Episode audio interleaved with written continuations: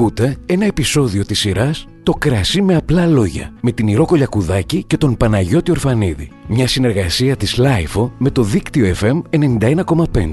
Για να μην χάνετε κανένα επεισόδιο, ακολουθήστε μας στο Spotify, τα Apple και Google Podcasts.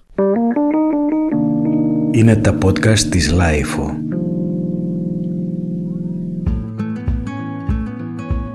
Γεια σας, είμαι η Ροκολιακουδάκη, είναι ο host, διπλώμα WSET και μιλάμε για το κρασί με απλά λόγια με τον Παναγιώτη Ορφανίδη. Εδώ είμαι και εγώ Ηρώ και έχω ένα πολύ ωραίο κρασί σήμερα στο ποτήρι μου. Εντάξει, έχει Ναι, πολύ μοσχομυρίσει το ωραίο. στούντιο νομίζω. Επειδή είναι μοσχοφίλερο μήπως; Ε, μάλλον. λοιπόν, σήμερα θα μιλήσουμε για το μοσχοφίλερο και θα έχουμε κοντά μας έναν αγαπημένο άνθρωπο, τον Λεωνίδα Νασιάκο. Τον Λεωνίδα θυμάσαι που, το, που τον Πριν είχαμε; αρκετά χρόνια είχε έρθει εδώ στο στούντιο του δικτύου FM. όταν πάλι σε αυτές τις συνομιλίες μου μικρονιώτα στο ΤΑΜΑΜ ε, κάναμε διάφορα. Τέλος πάντων ο Λεωνίδας είναι αγαπημένος μου πολύ. Ε, η αλήθεια είναι ότι εγώ δεν γνώρισα πρώτα από την οικογένεια Νασιάκου το Λεωνίδα, γνώρισα την αδερφή του τη Μαρία. Η Μαρία είναι μια νεράιδα, έχει μπλε μάτια, είναι πανέμορφη γυναίκα. Εγώ τότε ήμουνα ξέρω εγώ 17 χρόνων και ήμουνα στο χωριό της μαμάς μου μαζί με μια φίλη της κοινή φίλη τέλος πάντων και η Μαρία είναι Ασιάκου. Που ακριβώς για πες μας λίγο την είναι περιοχή. Πάσχα. Λοιπόν, το χωριό λέγεται Λέπρεο. Είναι στην Πελοπόννησο, στον Πελοπόννησο. νομό Ηλίας. Ωραία. Τέλεια. Είναι κοντά στην Κυπαρισία τέλος πάντων, ανάμεσα στη Ζαχάρο και στην Κυπαρισία. Είμαι τώρα με τη μαμά μου, την αδερφή μου, μπλα μπλα, ε, σε ένα ωραίο κήπο σε αυτή τη φίλη που είναι και η Μαρία Νασιάκου. Μας έχει φέρει μοσχοφίλερα, Νασιάκου εμφιαλωμένα σε μπουκάλι. 17 χρόνια εγώ. Ε, Καταλαβαίνεις ότι δεν πολύ πίνω. Δηλαδή δεν πίνω καθόλου. Τότε, ναι. Καθόμαστε, όμως μου βάλανε, εντάξει, επειδή ήμουν η μεγάλη, μου βάλανε και εμένα το ποτηράκι μου. Ξέρεις τώρα, τα μικρά τα νεροπότηρα δεν είχαμε Ναι. ποτήρια με Κολονάτα και- ριντέλ ναι. που έχουμε εμείς τώρα. Τέλος πάντων, μου άρεσε πάρα πολύ αυτό που έπινα. Δίπλα μου καθόταν η μαμά μου. Οπότε έπινα εγώ ε, και έπινα και της μαμάς μου. Έπινα το, το μπουκάλι της γέμισα. Η μαμά μου, η μαμά μου ωστόσο να λέει στη Μαρία, τι ωραίο κρασί. Πίνω, πίνω, αδειάζει και ούτε που έχω καταλάβει.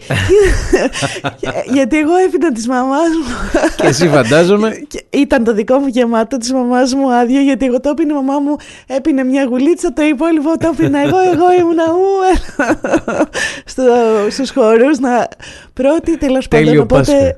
έτσι γνώρισα τη Μαρία Νασιάκου έτσι και άρχισα να πίνω μοσχοφίλερο να αντιλαμβάνομαι ότι είναι κάτι νόστιμο ρε παιδί μου αυτό το πράγμα δεν είχα ιδέα όπως καταλαβαίνεις Είναι πολύ νόστιμο το μοσχοφίλερο. Για πες μας δύο λόγια. Λοιπόν, το μοσχοφίλερο Θα μας τα πει σίγουρα μας ο Λεωνίδας. Θα μας τα πει ο Λεωνίδας. Βασικά, εγώ δεν θα σας πω Μια μικρή τίποτα για εισαγωγή το να κάνουμε ή να τα μοσχοφίλερο. αφήσουμε στο Εντάξει, Λεωνίδα; Είναι μια πολύ σημαντική ελληνική ποικιλία, στην οποία ουσιαστικά είναι και το πρόγραμμα το εξαγωγικό της Ελλάδας. Είναι το μοσχοφίλερο, το ασύρτικο, η μαλαγουζιά, το αγιοργήτικο, το ξινόμαυρο βουρ ε, προώθηση. Ε, το μοσχοφίλερο ήταν στα τραπέζια μας στις εκδηλώσεις μας για πάρα πολλά χρόνια από το 90. Ωραία, ήταν το, you know, το μο- μοσχοφίλερο, το, το κρασί που ξέρουν όλοι. Έτσι. Ε, τα- αλλά, α, έλα, πάρ' τον Λεωνίδα τώρα Να να, πάρω- μας τα πει. να μας τα πει κατευθείαν ο ναι. ίδιος, ε, μην- Ε, να πούμε όμως ότι ο Λεωνίδας δεν είναι κανένα τυχαίος. Ο Λεωνίδας α, είναι- ήταν ο λόγος στην Ένωση, μ, στον συνεταιρισμό της Συνεμέας. Ήταν ε, καμιά εικοσαριά χρόνια υπεύθυνος συνολόγος, ε, το κεφάλι της, του Ινοποιού σε μέλη. Και τώρα κάνει τα δικά του. Κάνει δικό τις δι- του όνειρο. Κάνει τη- το δικό του όνειρο, τις δικές του τρέλες και ήρθε η ώρα του ρε παιδί μου να, να εκφραστεί. Και θέλω να τον πάρουμε γιατί Και ένα δικό Κάνει του κρασί πολύ ωραία από τις, δουλειά. από τις δικές του τρέλες πίνουμε και έχουμε στο ακριβώς και ποτήρι είναι μας. πολύ πολύ νόστιμο ήδη με το, τις πρώτες γουλιές. Απριόρι. Α, πάρ' το, πάρ' το, ναι, έλα, έλα. Πάμε.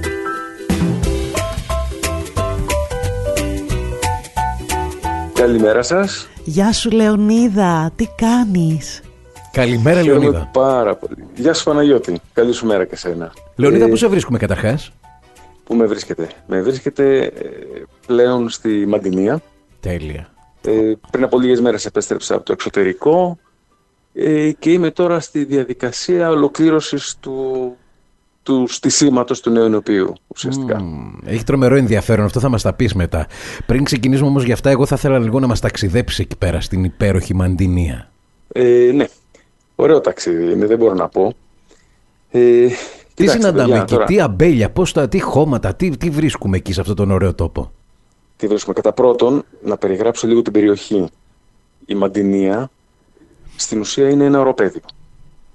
Σε, ένα, σε υψόμετρο περίπου στα 650 μέχρι 700 μέτρα. Περιβάλλεται από βουνά, άρα τι σημαίνει αυτό; Αυτό σημαίνει ότι έχουμε ένα κλίμα ψυχρό, έχουμε βαρύς χειμώνες, χιονοπτώσεις, χαμηλές θερμοκρασίες. Αυτά που μου αρέσουν. Έχουμε... ναι. Ναι, Από ό,τι ναι, ναι. καταλαβαίνω αυτά αρέσουν και στα, και στα αμπέλια αυτές ε, οι συνθήκες. Ακριβώς. Παιδιά θα σας πω το εξής. Ε, η Μαντινία η, θεωρείται και είναι μία από τις ψυχρότερες υνοπαργωγικές περιοχές της Ελλάδας.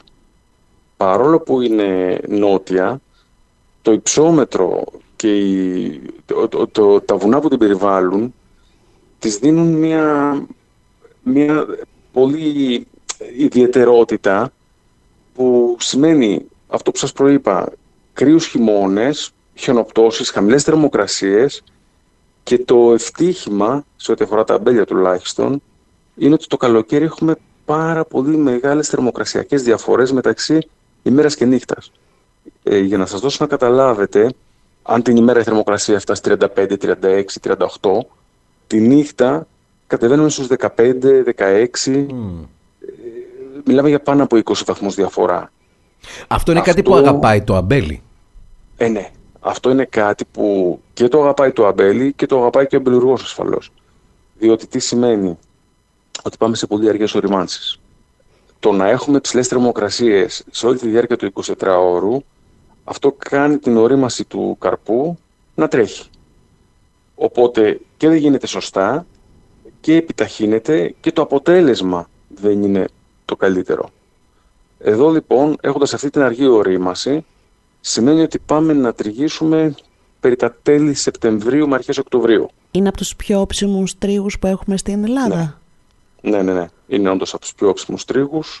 Νομίζω, αν δεν κάνω λάθος, και το ξινόμαυρο είναι κάπου εκεί.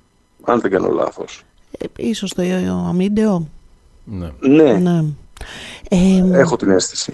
Για πες μου κάτι, αυτό όμως εσάς σας προβληματίζει, δηλαδή είναι ε, τέλη Σεπτεμβρίου, αρχές Οκτωβρίου και είσαι συνέχεια με τα μετεωρολογικά, θα βρέξει, θα βρέξει, να πάμε να τριγήσουμε ή εμείς στο ε, άγχος. Κοίταξε, όλα δεν μπορείς να τα έχεις.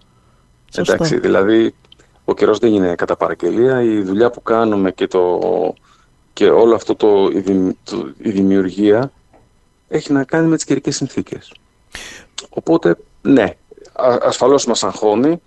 Ε, ασφαλώς είμαστε συνέχεια με το μετεωρολογικό, με την πρόγνωση του τι θα γίνει.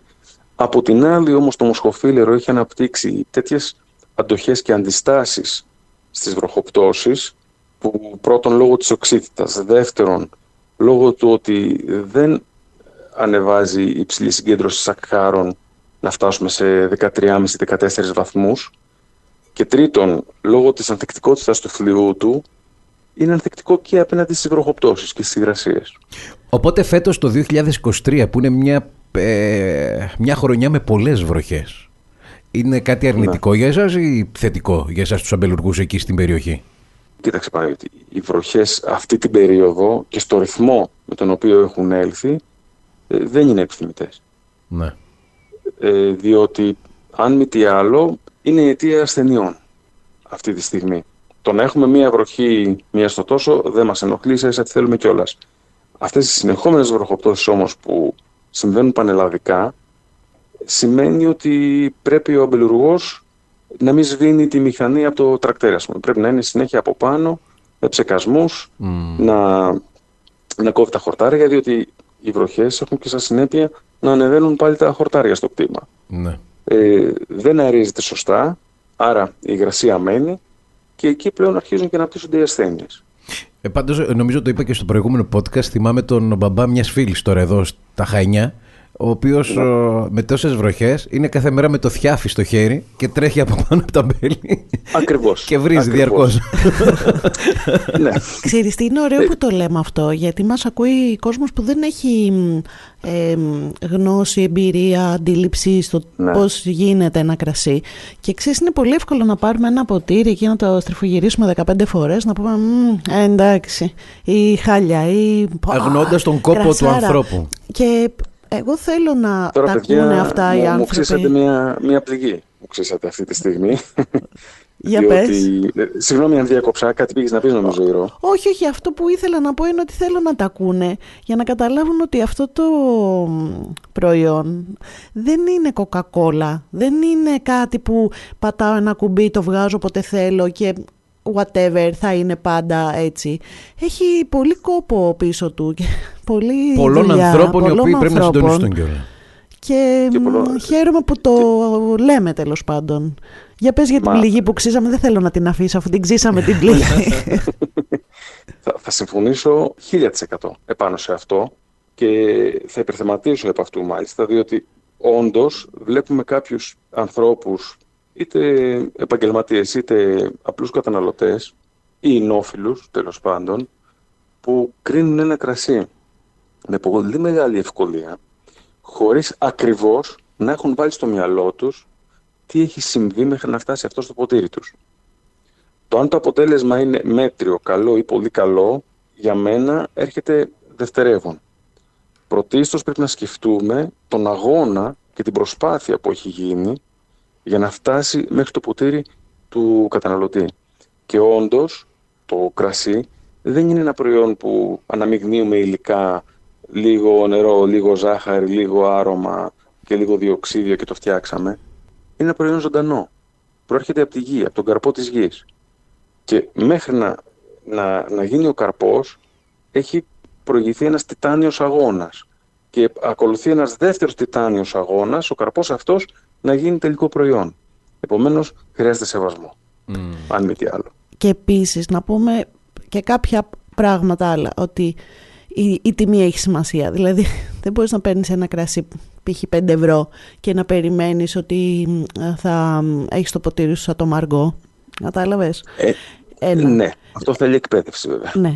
Δεύτερον, ε, είναι τελείως διαφορετικός ο αγώνας που κάνεις εσύ και κάθε Έλληνας παραγωγός, κυρίως μικρομεσαίος Έλληνας παραγωγός, Αρκετά δεν έχουμε τόσο τεράστια μισηνοποιία ή πολύ μεγάλες α, επιχειρήσεις όπως είναι η AXA, το Artemis Group και αυτά, δηλαδή η Gucci και η Louis Vuitton που κάνουν κρασιά και πάνε και βομβαρδίζουν τα σύννεφα για να μην έχουν χαλάζια. Δηλαδή εμείς δεν έχουμε τέτοια πράγματα όπως έχουν στον Μπορντό συγκεκριμένα. ο κόπος εδώ και η προσπάθεια είναι ακόμα πιο μεγάλη και τεράστια. Προφανώς. Προφανώς. Μα και αυτό δεν θα πρέπει να είναι τελικά και η μαγεία του προϊόντος. Ε, ναι. Γι' αυτό μας αρέσουν τα ελληνικά κρασιά. Πολύ. λοιπόν, να μπούμε στην uh, ποικιλία, να μιλήσουμε για το Μοσκοφίλερο. Γιατί για αυτό το λόγο έχουμε τον ναι, Λεωνίδα στην λοιπόν, κουβέντα μας; Ο, ο, γιατί είναι... ο Λεωνίδας, ρε παιδί μου, νομίζω ότι είναι ο Μίστερ Μοσχοφίλερο. Εντάξει, γιατί γεννήθηκες μες στο Μοσχοφίλερο, έτσι δεν είναι. Από... γιατί ναι, η οικογένειά σου είναι...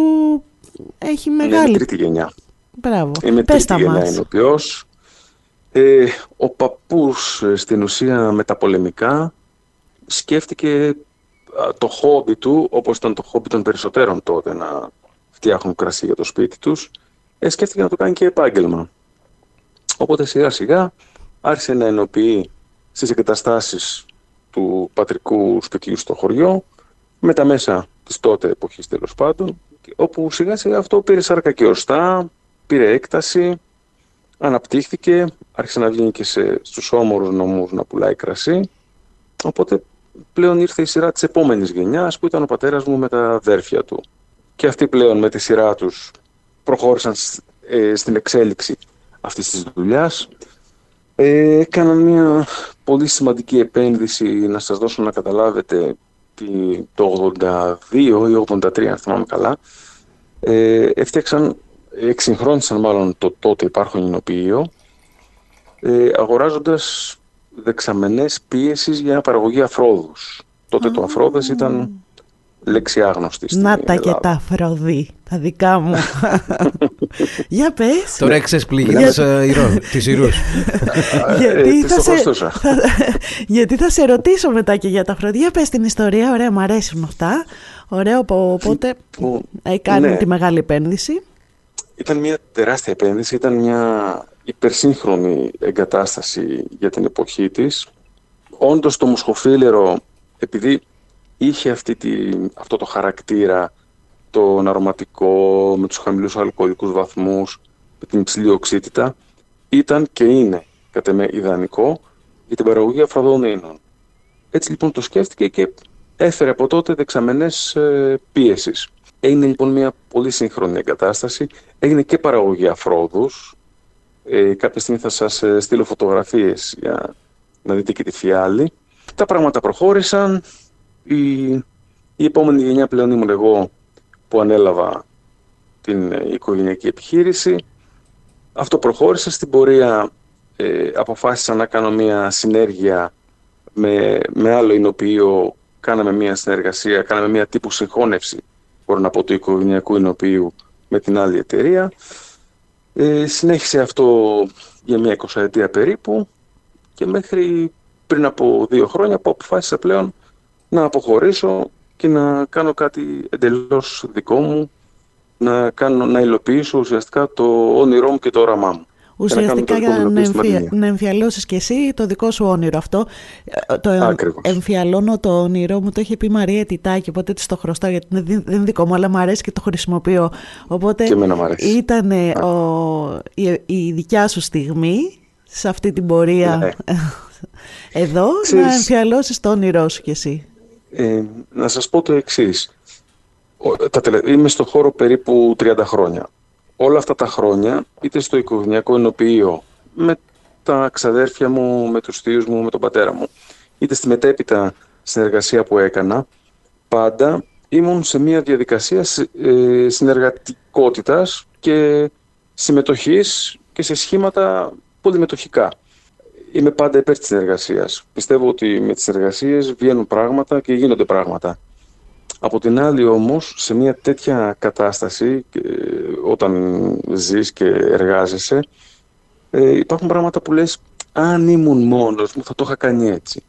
Αν ήμουν μόνος μου θα το είχα κάνει αλλιώς. Εντάξει, Οπότε... θα συν και τα πλήν πάντα ε, ναι. των αποφάσεών μας. Και επειδή πλέον είπα ότι δεν θα ήθελα να ε, να συνεχίσω έχοντας αυτό το αν στο μυαλό μου, θέλησα αυτό το αν πλέον να το κάνω πράξη. Πήρες και εσύ τα, ρίστα, τα ρίσκα σου. Ναι.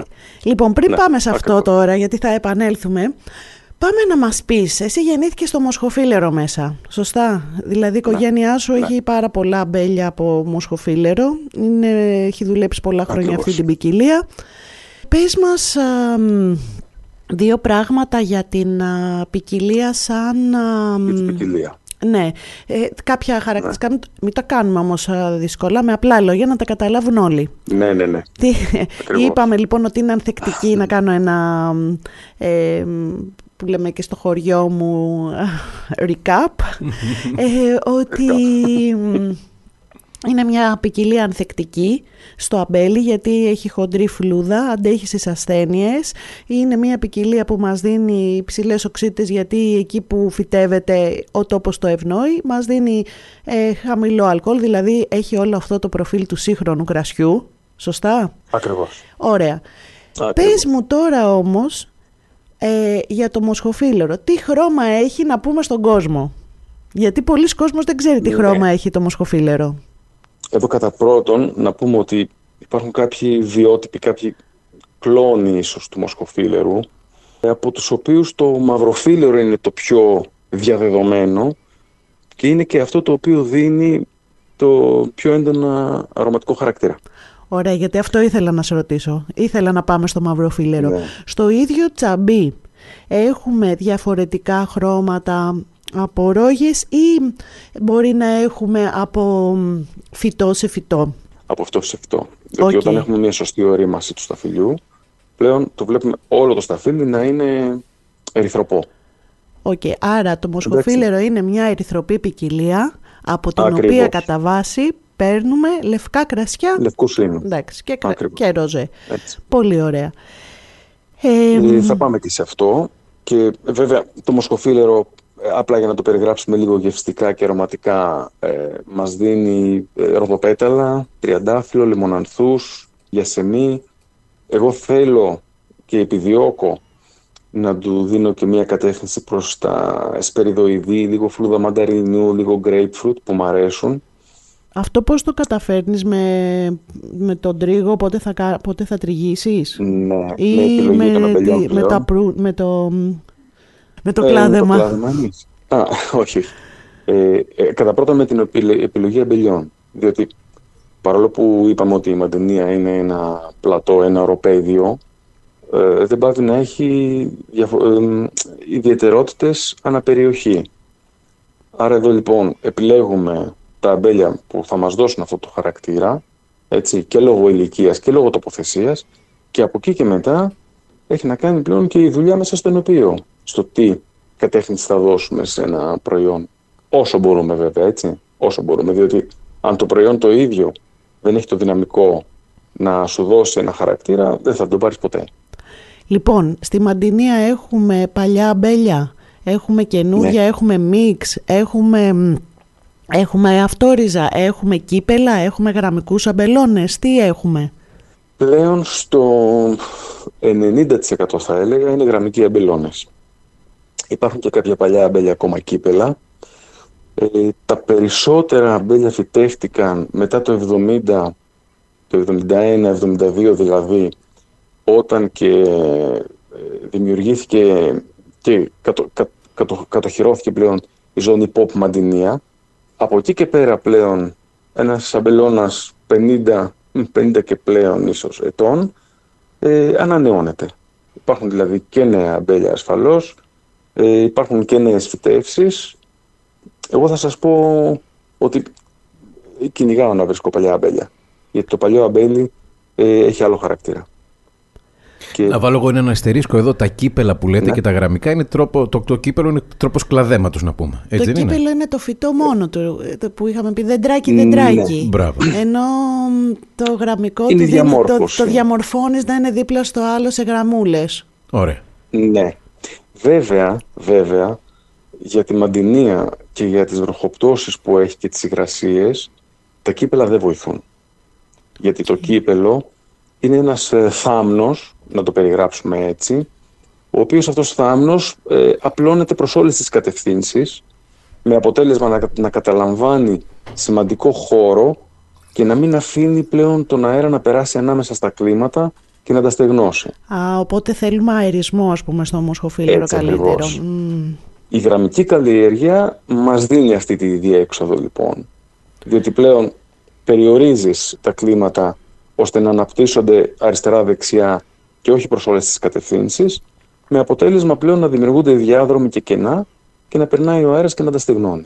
Μάλιστα. Μάλιστα. Εν τω μεταξύ, στα, στα, στα μικρόφωνά μας περνάει το ότι γεμίζουμε διαρκώς και τα ποτήρια μας με ένα υπέροχο κρασί σου για το οποίο θα μιλήσουμε παρακάτω. Εγώ θα ήθελα να ρωτήσω το εξής. Το μοσχοφίλερο είναι μια διαδεδομένη ποικιλία. Υπάρχουν πολλά χρόνια ναι. που το συναντάμε ναι. από το ταβερνάκι μέχρι και πολλές εμφιαλώσεις. Άλλες mm-hmm, καλές, ναι. άλλες καλύτερες, άλλο λίγο καλύτερες. Να, πω, αυτά, θα σε ναι. να πω ότι στη δεκαετία του 90 όλοι οι γάμοι και οι βαφτίσεις και τα. είχαν μόνο ναι, σκοφίλερο. Ναι, Έτσι δεν ναι, είναι, ναι. Λεωνίδα; Ναι, ναι, ναι, ναι, ναι. ήταν η, η εποχή που με σουρανούσε. Η αλήθεια είναι ότι σε αυτές τις τόσο μεγάλες παραγωγές, έχω δει τουλάχιστον εγώ που τώρα μαθαίνω το κρασί, βλέπω ότι υπήρξαν και αρκετά σφάλματα. Ή τουλάχιστον πράγματα που δεν αναδείχθηκαν. Δηλαδή, προκειμένου να έχουμε μεγαλύτερες παραγωγές, θυσιάσαμε πιθανόν την ποιότητα. Εγώ δεν θέλω να μείνουμε σε, σε εκείνη την περίοδο. Θέλω να έρθω στο σήμερα και να μου πεις εσύ, Λεωνίδα, που ασχολείσαι με το Μοσχοφίλερο και που κάνεις τώρα και αυτό το καινούριο το δικό σου όνειρο. Υπάρχουν ναι. κάποια χαρακτηριστικά της ποικιλία που δεν είχαν αναδειχθεί ή είχαν θυσιαστεί πιθανόν στο βωμό της ε, ποσότητας, τα οποία έχεις την ευκαιρία πλέον εσύ να αναδείξεις αυτή την ποικιλία και τα συναντάμε στα ποτήρια μας, στα, στα, στις δικές σου φιάλες; Ε, πολύ ωραία ερώτηση αυτή Παναγιώτη. Εγώ όμως θα ήθελα για λίγο μόνο να μείνω στην τότε περίοδο για να εξηγήσω κάποια πράγματα. Θα συμφωνήσω απόλυτα ότι στο βωμό της ποσότητας θυσιάστηκε η ποιότητα.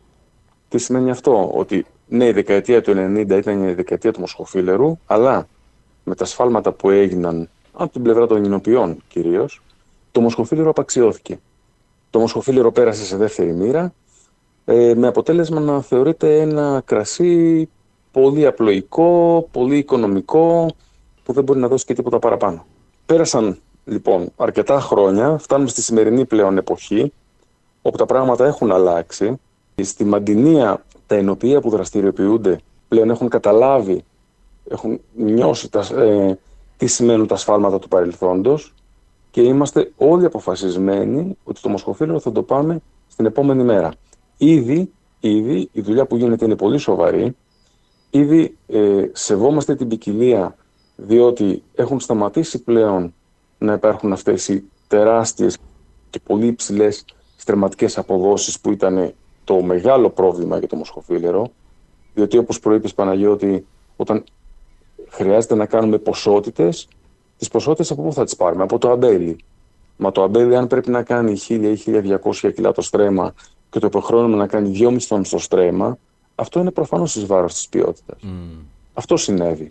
Πλέον όμως, επειδή το μοσχοφίλερο ε, αρχίζει να παίρνει άλλο δρόμο, αρχίζει να μας δείχνει πλέον και τις δυνατότητες που έχει για την παραγωγή ροζέ ίνων, αφροδών ίνων.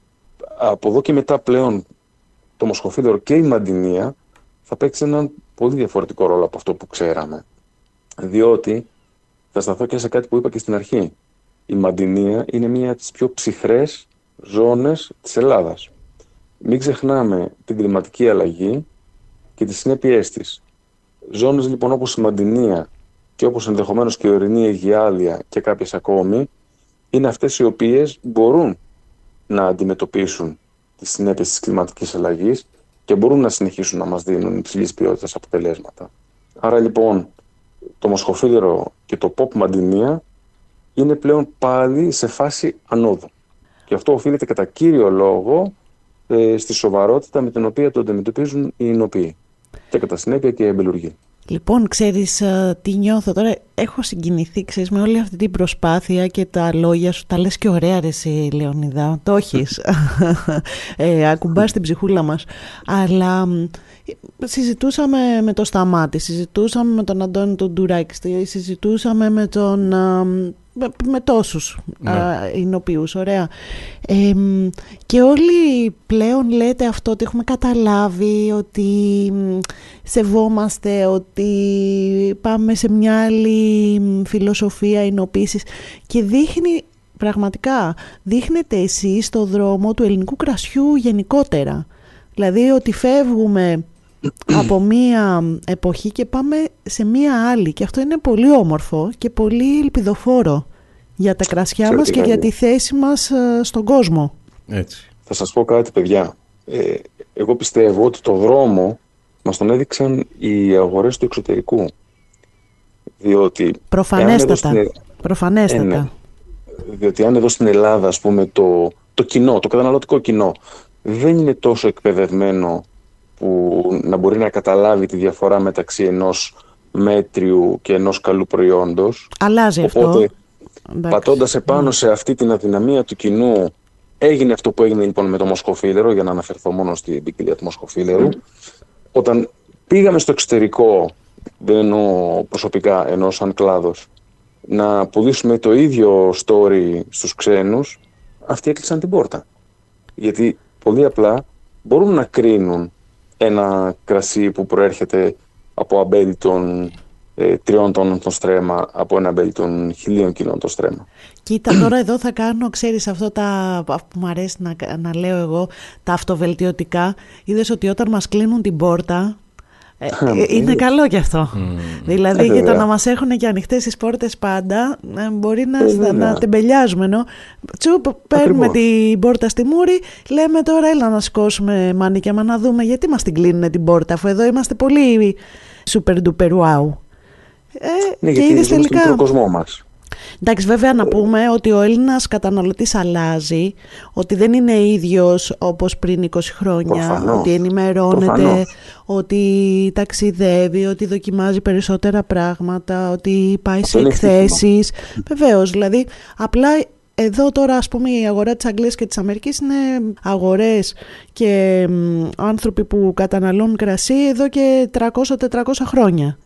Δηλαδή αν σκεφτείς ότι οι Άγγλοι έχουν ε, δώσει ακόμα και στυλ κρασιού και όχι μόνο η Θα αγγλική συμφωνήσω αγορά, απολύτως. εντάξει, εμείς θέλαμε χρόνο να το κάνουμε αυτό. Θα συμφωνήσω απολύτως. Ναι. Ωραία, Και λοιπόν. όντως έγινε αυτό. Και, και πράγματι ο καταναλωτής εκπαιδεύεται, έχει αλλάξει. Απλώς εμάς το μήνυμα μας ήρθε από το εξωτερικό πριν αρχίσει ο καταναλωτής στην Ελλάδα να αλλάζει. Και αλλάξαμε πρώτα εμείς. Σημαντικό και αυτό. Ναι. Επίσης θυμάμαι κάποτε είχες, α, καλά το κάνεις συνέχεια, είχες κάνει ένα post που είχε, ήσουν με ένα αυτοκίνητο και ήσουν από, πε- από πολιτεία σε πολιτεία στην Αμερική με το, δεν θυμάμαι τη μάρκα αυτοκίνητο και, χτυ, και ουσιαστικά έλεγες χτυπάω πόρτες και κάνω tasting και έχω τα μπουκάλια μου και, με, δο- και δοκιμάζουν και εντάξει θέλει μεγάλη προσπάθεια και αγώνα και εσύ τώρα αν έχεις γυρίσει τον κόσμο για αυτό που λες. Και ξέρεις τι γίνεται. Ε, Θέλει πολύ μεγάλη προσπάθεια και όταν επιστρέφεις μετά από ένα τέτοιο ταξίδι και όχι μόνο ένα, από πολλά τέτοια ταξίδια που έχεις νιώσει την κούραση και τον αγώνα να πείσεις τον ε, αγοραστή έξω να πάρει το κρασί σου, επιστρέφεις και δεν θες να επιτρέψεις σε κανένα να στο κανιβαλίσει. Εκεί πλέον το σέβεσαι ακόμη περισσότερο και το διαφυλάσσεις. Εντάξει, σημαντικό. Γιατί αυτό είναι γιατί το έχεις την, νόημα. γιατί την έχεις την- αυτή την εμπειρία από, και τη- του κόπου. Ωραία, λοιπόν, πες μας τώρα για το κρασί, για το μοσχοφίλερο στο ενωπείο και μετά να πούμε λίγα πράγματα και για το απριόρι. Λοιπόν, το, Το μοσχοφι- κρασί που πίνουμε δηλαδή. το Στη δουλειά μοσχοφίλερο. Εμείς είμαστε ήδη φτιαγμένοι, είμαστε ωραία εδώ. Οπότε το podcast θα πάει μπάλα, να ξέρεις. Όταν τα podcast μας πίνουμε ωραία κρασιά και ζαλιζόμαστε, πάνε τέλεια. Που συμβαίνει Ήδη τελειώσαμε. σχεδόν πάντα. λοιπόν, εμ, το μοσχοφίλερο σαν α, ποικιλία στο εινοποιείο έχει, μ, είναι σκερτσόζο, έχει δυσκολίες, οξυδώνεται, είναι εύκολο, ευχάριστο δηλαδή για τον α, εινολόγο Ναι. ή σας πονοκεφαλιάζει; Ε, δεν θα το έλεγα εύκολο. Έχει, ναι, το μοσχοφίλερο έχει δυσκολίες. Μπορεί ίσως στην καλλιέργεια να είναι πιο εύκολο, αλλά στην κοινοποίηση είναι, ε, έχει περισσότερες δυσκολίες. Μην ξεχνάμε ότι μιλάμε για μια ερυθροπή ποικιλία, από την οποία θέλουμε να εξάγουμε λευκό κρασί.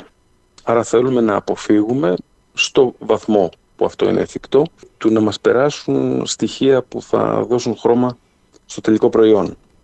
Άρα τι θέλει; Θέλει πολύ ήπια μεταχείριση, θέλει πολύ χαμηλές θερμοκρασίες στη διάρκεια που το διαχειρίζεσαι, που το εκραγίζεις, που το βάζεις στο πιεστήριο και από εκεί και μετά θέλει πάρα πολύ αυστηρό έλεγχο στις θερμοκρασίες ζύμωσης. Μιλάμε για μια ποικιλία που θέλουμε να μας δώσει αρωματικά στοιχεία, άρα θέλει πολύ αυστηρό έλεγχο εκεί και σε καθημερινή βάση να είσαι από πάνω. Και πλέον, αυτό για το οποίο μάλλον το μοσχοφίλερο δεν φημιζόταν τα προηγούμενα χρόνια, είναι το σώμα και η λιπαρότητά του. Αυτό λοιπόν που εμείς θέλουμε είναι να του δώσουμε αυτό το στοιχείο που του λείπει και του το δίνουμε είτε από τον τρόπο καλλιέργειας στο αμπέλι, είτε με τη δουλειά που θα κάνουμε πλέον μέσα στο ενωπείο και στο πώς θα το δουλέψουμε. Δεν θεωρείται λοιπόν μια ποικιλία εύκολη και, και δεν είναι στην ουσία και δεν είναι. Ε, θέλει δουλειά και θέλει και καλό εξοπλισμό στο ενωπείο για να βγει σωστά. Ωραία. Εγώ τώρα θέλω να σου ρωτήσω και κάτι άλλο. Θα, μπορούσα να μιλά, μάλλον, θα μπορούσαμε και οι δύο να μιλάμε μαζί σου ώρες. Υπάρχουν άπειρες ερωτήσεις. Αν είχες να πεις από όλα αυτά τα χωριά που βρίσκονται στη ζώνη της Μαντινίας, αν α, μ, είχαμε Grand Cru περιοχές, ποιες θα ήταν; Ή θα πηγαίναμε Ε. στις Βουργουνδίας στο στυλ, θα πηγαίναμε στα, στα να, θυμ- χωράφια; να θυμίσω εγώ κάτι ότι ήταν Grand Cru το οροπέδιο της Μαντινίας.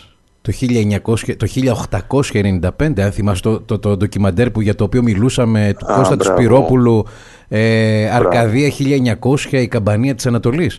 όπου Ναι. τα αδέρφια Παπα-Νικολάου 1895 τότε κατάφεραν να κάνουν το οροπέδιο της Μαντινίας να ομοιάζει με, το, με τους αμπελώνες της Σαμπανίας. Βουργονδίας, της Καμπανίας. Αυτή, Ναι. Πρέπει να, αρχικά να δω αυτό το. Μου το χρωστάς να Ναι. μου τη βρεις. Λοιπόν, για πες μας, Έχει Λεωνίδα. ενδιαφέρον. Έχει Να. ενδιαφέρον. Ε, λοιπόν, ξέρετε τι γίνεται.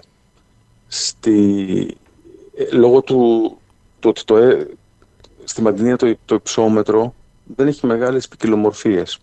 Δεν είναι νεμαία, ας πούμε, να ξεκινάει από τα 280 μέτρα και να φτάνει στα 750. Είναι μια περιοχή που ξεκινάει από τα 630 μέχρι τα 700 μέτρα, κάπου εκεί. Οπότε δεν μπορώ να πω ότι υπάρχουν πολλές ιδιομορφίες μεταξύ των περιοχών, διαφορές μάλλον. Αν μπορούμε να πούμε ότι έχω ξεχωρίσει δύο περιοχές Μμμ. ε, να τις αναφέρω. Ε, μία εξ αυτών είναι το ζευγολατιό. Θεωρώ ότι δίνει στο μοσχοφίλερο το πιο, τα πιο έντονα χαρακτηριστικά, αρωματικά χαρακτηριστικά και τα πιο τυπικά μάλλον ε, αρωματικά χαρακτηριστικά της ποικιλία. Και άλλη μία ίσως είναι τα αγιοργήτικα, που είναι μια περιοχή η οποία οριμάζει πάντα πρώιμα. Οριμάζει πριν από τις υπόλοιπες με αποτέλεσμα να δίνει πιο υψηλόβαθμα κρασιά Μμμ. Και ίσως και πιο γεμάτα στο στόμα. Ε, μ, δεν μπορώ να πω όμως ότι υ- υπάρχουν σαφείς διαχωριστικές γραμμές μεταξύ των περιοχών που θα μπορούσαν να πούμε ότι ναι αυτό είναι Grand Cru. OK. Ε, τα εδάφη στη Μαντινία τι είναι; Συνήθως τα εδάφη είναι αργιλοπηλώδη. Σχετικά εύφορα εδάφη, χωρίς μεγάλες ε, αλλαγές μεταξύ τους και διαφορές. Οκ. Περισσότερο στη Μαντινία έχει να κάνει το μικροκλίμα της κάθε περιοχής και λιγότερο έχει να κάνει το έδαφος. Μάλιστα. Έτσι. Αυτό είναι που παίζει περισσότερο ε, καθοριστικό ρόλο στο αποτέλεσμα παρά το έδαφος. Μάλιστα. Πολύ ωραία. Λοιπόν, Να πάμε και σε αυτό που πίνουμε τελικά. τώρα πάμε να μας πεις εδώ για το Νόβους. Νόβους είναι η δικιά σου προσπάθεια. Η, Ναι. η- το δικό σου όνειρο. Νόβους καινούριο. Όπου Νόβους Λεωνίδας Νασιάκος. Α, ακριβώς. Ε, Ακριβώς. Νόβους, ναι, το καινούριο. Το καινούριο. Χαίρεσαι. καινούριο από έναν, ε, Είσαι παλιό. υπερήφανος γι' αυτό. Πάρα πολύ. Πάρα πολύ. Μπράβο, Ε, Λεωνίδα μου. είναι πραγματικά είναι αυτό που σας έλεγα εκεί πριν ότι δεν σου μένουν πλέον στο μυαλό σου οι αμφιβολίες ότι αν ε, ήμουν μόνος μου πώς θα το έκανα. Ναι, τώρα είμαι μόνος μου και ξέρω πώς θα το κάνω. Και η απόφαση είναι δική μου και η ευθύνη είναι δική μου. Και το αποτέλεσμα είναι δικό μου, είτε θετικό είτε αρνητικό. Και τα ρίσκα Αλλά είναι το δικά σου θέλω. και περαστικά Ακριβώς. σου τέλος πάντων θα το δείξει. Ακριβώς. θα το, δει- θα το, ο τελικός καταναλωτής θα, πο- θα δείξει τι, τι έκανες τέλος Ακρι- πάντων. Έτσι ακριβώς γιατί αυτό είναι που μας κρίνει. Η αγορά είναι τελικά. Εντάξει, μας βέβαια κρίνει και και αυτό μας μπορούμε να δίνει το, εξής, να το αμφισβητήσουμε. Μπορεί να τώρα ο, ο καταναλωτής να, να χαρεί, να μην χαρεί, θα το δείξει και ο χρόνος. Το θέμα είναι ότι Προφανώς. εσύ απολαμβάνεις αυ- αυτή την προσπάθεια. Νόβος λοιπόν καινούριο, Λεωνίδας Νασιάκος, απριόρι τώρα, ε, πολύ λατινικό ρε εσύ. Ούτε τριτοδεσμίτης να σου να. Η- Η αλήθεια είναι ότι στην έκθεση ήμουν καλός, παρόλο που ήμουν πρωτοδεσμίτης. Και μ' αρέσουν οι, λατων, οι λατινογενείς λέξεις και λόγω του ότι έχω και εξαγωγικό προσανατολισμό, Εντάξει, Θα ήθελα φαίνεται να είναι ξεκάθαρο, λέ- ναι, σωστά. θα ήθελα να είναι λέξεις που να είναι ξεκάθαρες, να είναι ευανάγνωστες και να μπορούν να βγάλουν νόημα και, και στον ε, ξένο καταναλωτή. Ναι, φαντάζομαι ότι τώρα επειδή θα πάμε και σε ένα τραπέζι τώρα, Λεωνίδα, γιατί θα σου ζητήσουμε να μας κάνεις και ένα τραπέζι, φαντάζομαι ότι πηγαίνει και στο κομμάτι το ότι απριόρι, εκ των προτέρων, ξέρω ότι πριν κάτσω στο τραπέζι έχω μαζί μου τον Νόβους, του Νασιάκου. ναι.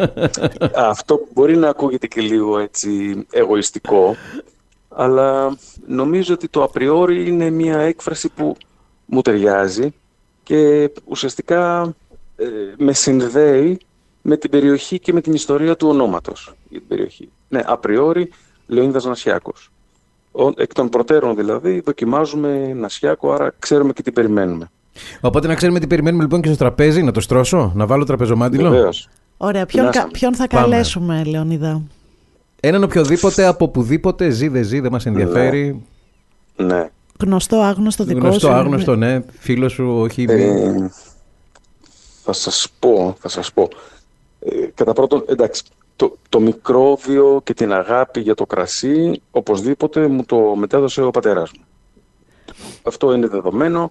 Ε, όντας μαζί του αυτά τα, τα χρόνια που ξεκινούσε μάλιστα τις, ε, τις ε, προσπάθειες να, να πουλήσει το εμφιαλωμένο μοσχοφίλερο, θα σας πω μόνο ένα παράδειγμα, τότε που η Ελλάδα είχε συνηθίσει να πίνει κρασιά υψηλόβαθμα, οξυδωμένα, χαμηλής οξύτητας, ο πατέρας μου βγήκε με ένα μοσχοφίλερο εμφιαλωμένο που ήταν με υψηλή οξύτητα, χαμηλούς βαθμούς και αρωματικό και ανοιχτόχρωμο. Είχε δηλαδή όλα τα σε εισαγωγικά μειονεκτήματα της εποχής.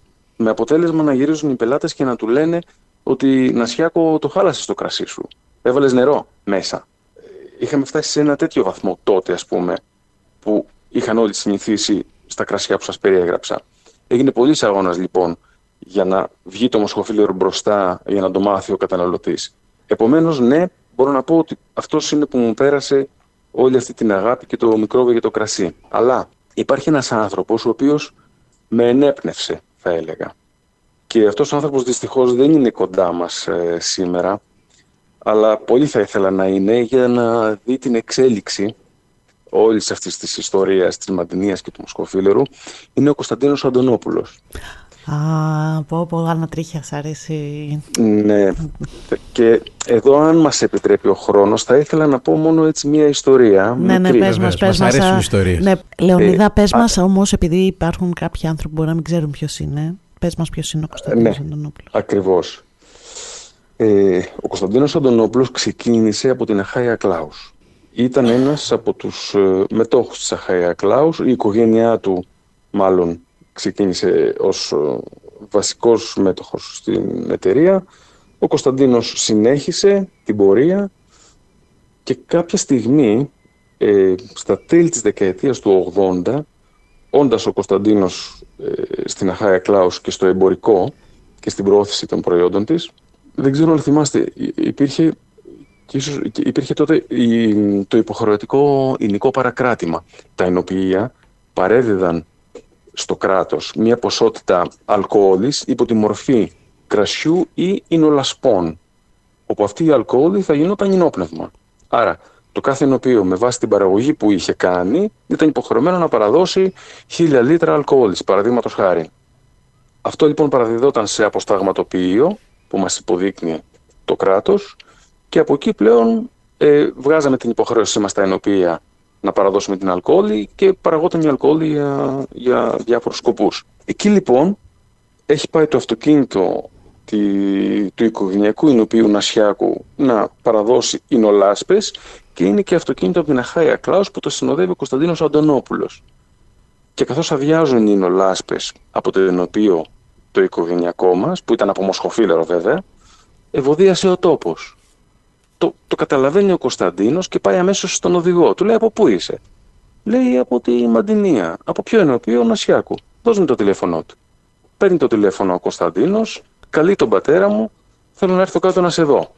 Σας τα λέω εντάχει για να ναι. καταλάβετε. Έρχεται στο ενωπείο, θέλω να μου κάνεις λέει πέντε τόνους μοσκοφίλερο από αυτό που φτιάχνεις κι εσύ. Λέει ο πατέρας μου βεβαίως να στο κάνω. Το κάναμε, το εμφιαλώσαμε, η ετικέτα τότε λεγόταν ορεινά κτήματα Αντωνόπουλου. Ήταν μια ετικέτα πολύ απλή, χωρίς κανένα εικαστικό, τίποτα τίποτα. Ήταν μόνο το όνομα του κρασιού και το όνομα του Αντωνόπουλου. Τίποτε άλλο. Ε, για να μην σας τα πολυλογώ, όταν το 89, αν δεν κάνω λάθος, ξεκίνησε με 5.000 λίτρα, το 94 που έφυγε από τη ζωή, σκοτώθηκε δυστυχώς, είχε φτάσει περίπου στα 300.000 λίτρα. Wow δεν μπορείτε να φανταστείτε τα νούμερα. Ε, ήταν ένα κρασί τότε, ένα must για την εποχή. Δηλαδή, όποιος ήθελε να λέει ότι ξέρει από κρασί, έπρεπε να πίνει ορεινά κτήματα Αντωνόπουλου. Ήταν μια τεράστια επιτυχία. Τεράστια επιτυχία. Και βασισμένη αποκλειστικά και μόνο στο μοσχοφίλερο και στο pop μαντινία.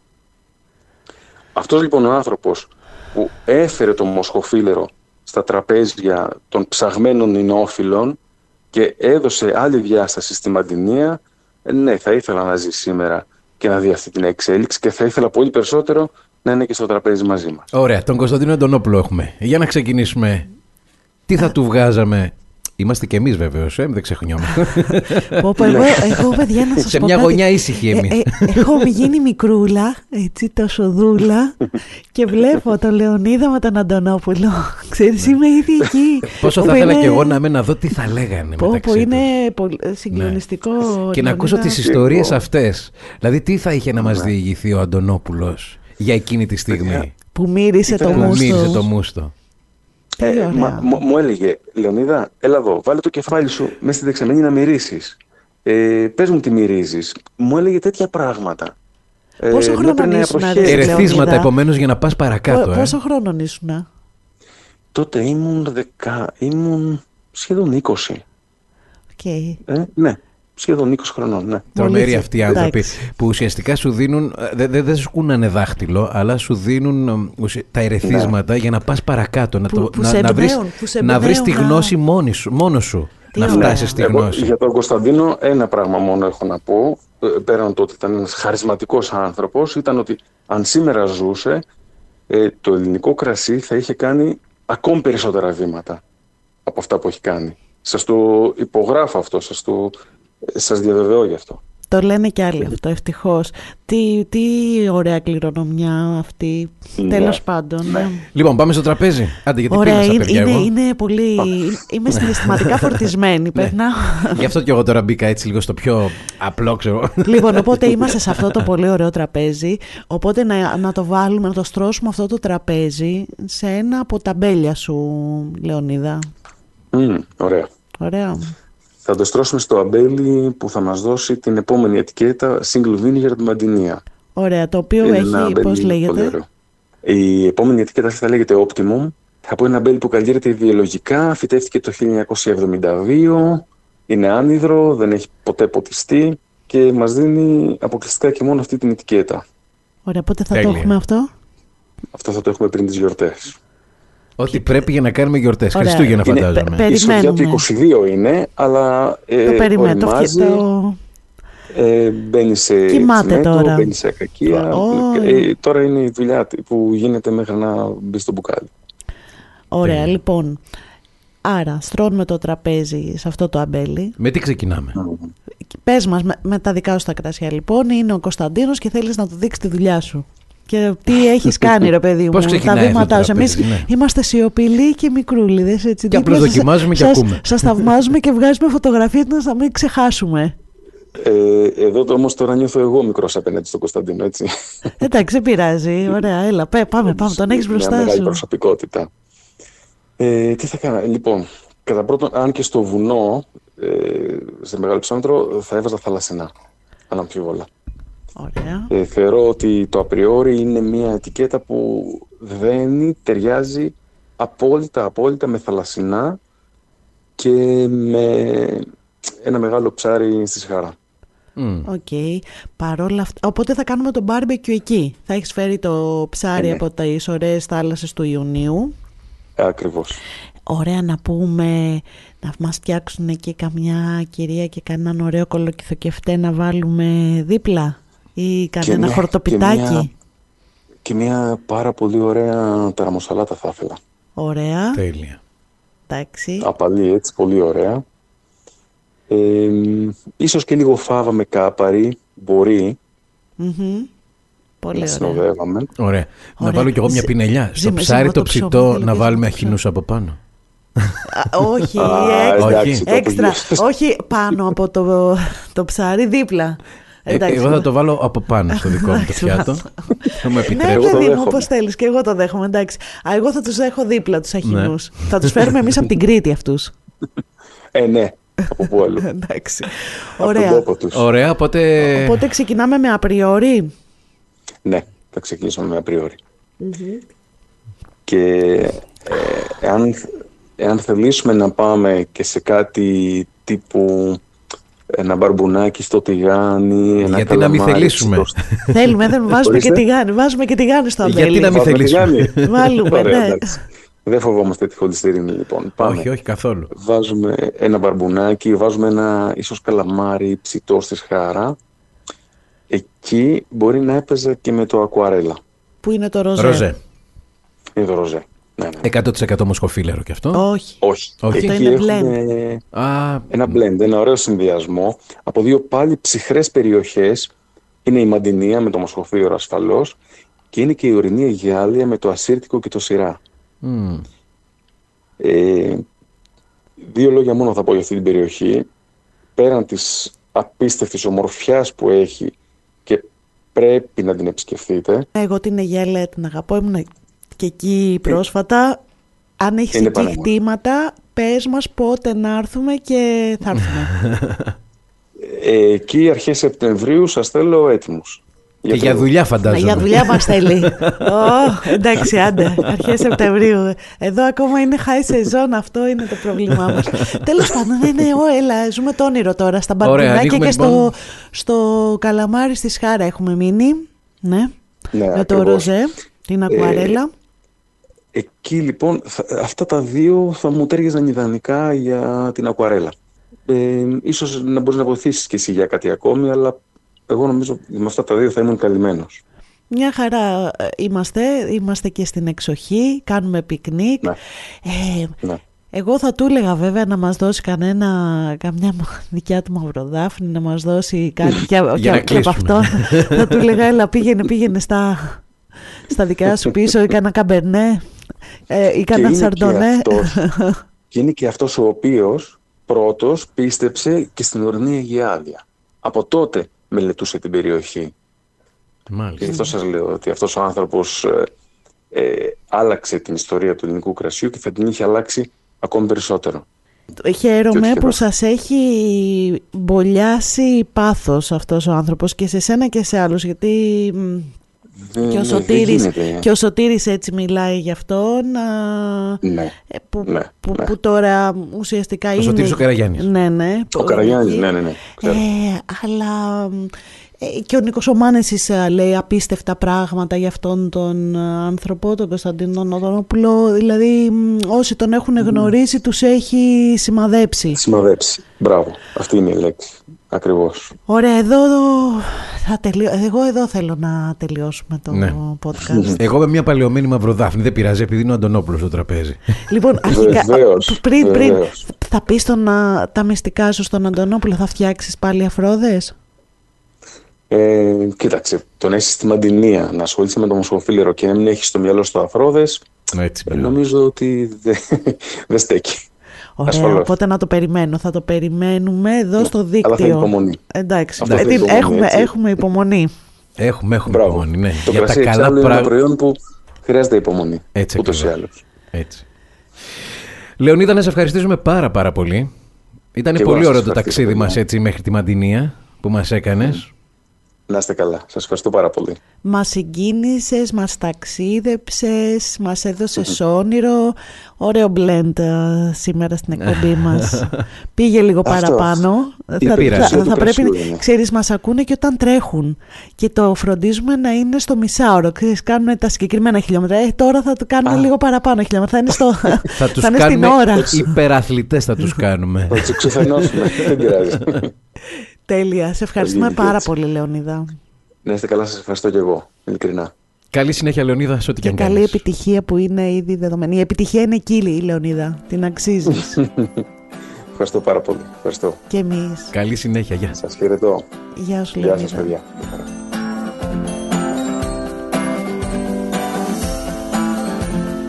Λοιπόν, τι ώρα μας τα έπαιρε εσύ ο, ο Λεωνίδας; Πολύ συγκινηθήκαμε πάλι. Μ' αρέσει έτσι, τους, β- τους βγάζουμε συνέστημα όμως.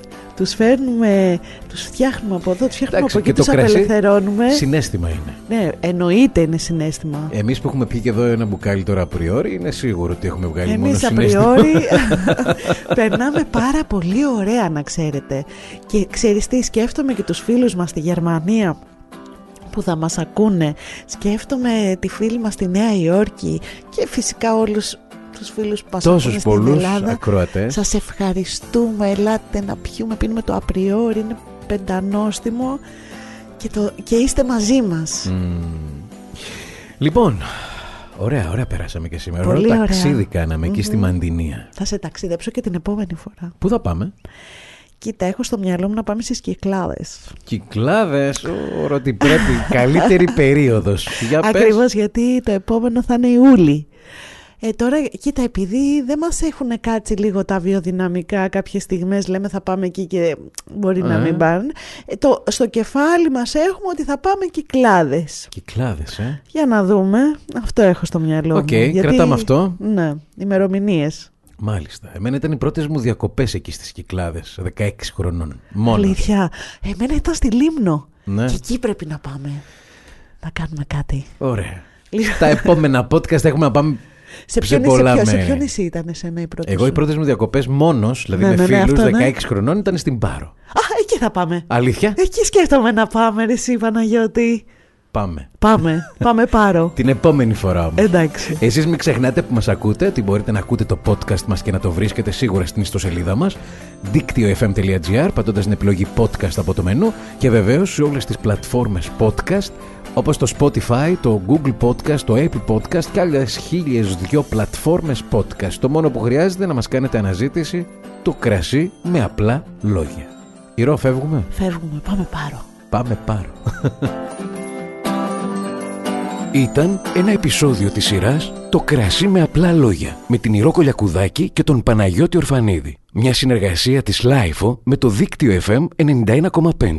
Για να μην χάνετε κανένα επεισόδιο, ακολουθήστε μας στο Spotify, τα Apple και Google Podcasts. Είναι τα podcast της LiFO.